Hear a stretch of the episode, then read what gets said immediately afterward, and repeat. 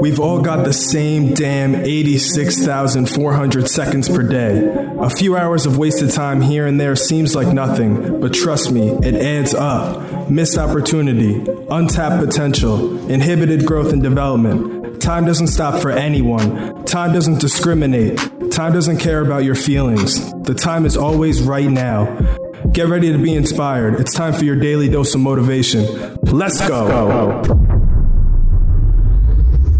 Yo, yo, this is your host, Michael Russo, aka M. Veruto. This is episode number 80 of the Motivation Movement podcast titled Create Space for What You Desire. Nature abhors a vacuum. This idiom is used to express the idea that empty or unfilled spaces are unnatural as they go against the laws of nature and physics. Despite what you may believe, the physical, emotional, digital, and spiritual spaces we occupy have significant impacts on our life. When you create space in your schedule or unexpectedly discover yourself with unanticipated free time, what do you do? Do you instantly use it as an opportunity to run an errand or catch up on work? Do you do absolutely nothing? Do you try and squeeze in doing something you enjoy? It's your responsibility to make space for the people, products, and activities you love in your life.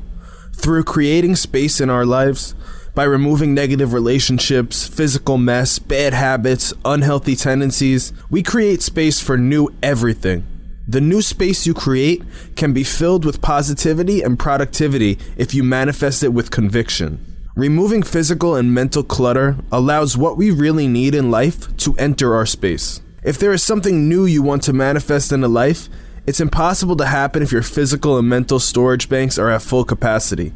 It's a simple idea, quite frankly. From our closets to our schedule, it's easy to drown yourself in clutter. It's not easy to pull yourself out of the mess, let alone realize you're in one to begin with. For all my doers and hustlers out there, it may seem counterintuitive to work less and be less productive, but when we intentionally minimalize our lives, we gain so much more. Agreeing to every request and demand for our attention without reflecting on if this is something we desire or need in life causes us to become consumed by unimportant, petty to dos and tasks. We all too often bite off way more than we can chew. We stretch ourselves extremely thin. It's a catch 22. We're always overworked and overcommitted, yet we seem to feel unproductive and unaccommodating.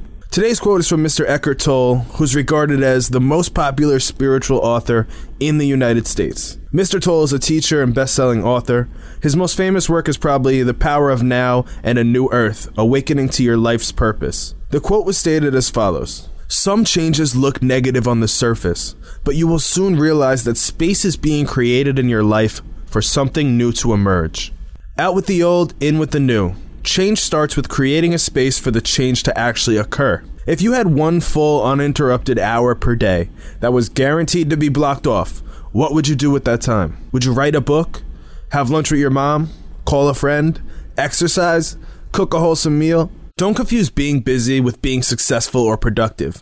You have the time to do these things now, but it starts with deciding to stop doing something else. Because let's face it, we all waste time during the day. You might as well waste it doing something you love, and then it actually wouldn't be considered wasting time. But how do we begin to intentionally create this space to allow for these new opportunities to present themselves? Let's discuss a couple actionable ideas to help you create space for what you desire in life. Materialistic ambitions aren't always so terrible, and in this context, they're a relevant example. By not purchasing everything that simply sparks your interest or gets you a little excited, we physically make space in our homes for the items we truly need. Embracing minimalism when it comes to your purchasing habits. Embrace minimalism when it comes to your purchasing habits for decorations, clothing, electronics, gadgets, gizmos, snacks, and beyond.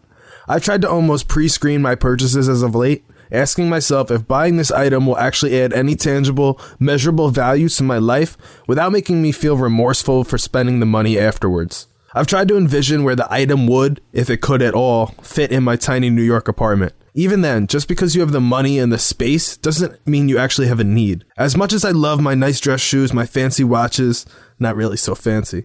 I can only wear one pair of shoes and one watch at a time. I guess I could wear two watches, but that would probably look ridiculous. The point is that the value of having these items is far outweighed by the potential negative mental stress of amassing all this clutter. This stuff literally serves as an anchor to your city, to your town, to your geographic location. It's tough to explore outside the boundaries of what you know when you're so worried about what your physical possessions are doing at home. Toss what you don't need, better yet, donate it if it's in good condition. The visual of a clean bedroom, organized desktop, and neat closet translates literally to a lighter, more flexible state of mind. We create space by decluttering unnecessary physical and mental garbage. Through practicing gratitude, we come to appreciate what we have is already enough and that we physically don't need any more than what we're already fortunate enough to have been given. Develop a morning routine that prioritizes creating space for personal development, and that begins with making me time, which is so critical, as cliche as it may sound. You actually have to create your own space, build it, commit to it, schedule it. Picking an actual spot in your home or wherever is a great strategy as well. Having ownership over this particular specific spot will cause you to become more invested in it, more invested in yourself. Having a safe space or a happy place doesn't make you weak, not a snowflake. It's the exact opposite. Creating a customized to your liking physical space where you set the mood, the tone, the colors gives you the proper environment to meditate, reflect on your thoughts and experiences, and just relax, to let loose. When you're overcommitted to an insane schedule, you're not doing yourself any favors. Luck is generated when you hop off the beaten path to discover new opportunities. Spaces beat spaces breed serendipity. You must be open to the possibilities and that can only occur if you have the time and the space to do so. Maybe it's a stranger who becomes a great friend, boyfriend, girlfriend that you'd have never ran into if you didn't take the time to make a change in your life. Maybe it's a posting for a community workshop or a college course about a topic that you've always dreamed of researching that you only noticed because you did something different. You looked up from your smartphone. Creating space makes rooms for things, people, and new opportunities to enter your life. In conclusion, my final thought for the day is that making room for the unexpected makes room for opportunity. Space gives us room to learn, breathe, relax, explore, create, discover, serve, and so much more. Creating space is opening your time, your energy, and your physical space to allow more room to do what you love and love what you do. Being able to foster clarity allows you to focus solely on what's important. What are the thoughts, feelings, emotions, things, items, activities, people in your life that you don't want or need? Take inventory and only keep the essential. That is all for today's episode, folks. Let me know what y'all think using hashtag the motivation movement on social media. Tag Adam Rudo and do not forget to visit my new website, amrudo.com. I want to hear your raw, uncut, and unfiltered feedback. Please do not hold back. I'm not sensitive. I can take it and I very much appreciate the constructive criticism. If you come across a great quote you'd like to hear me talk about, share it. Tune in for new episodes every Monday, Wednesday, and Friday. Don't forget to subscribe to this podcast as well. Again, this is your host, Michael Russo. Thank you for listening in. More motivation, more hustle, more life.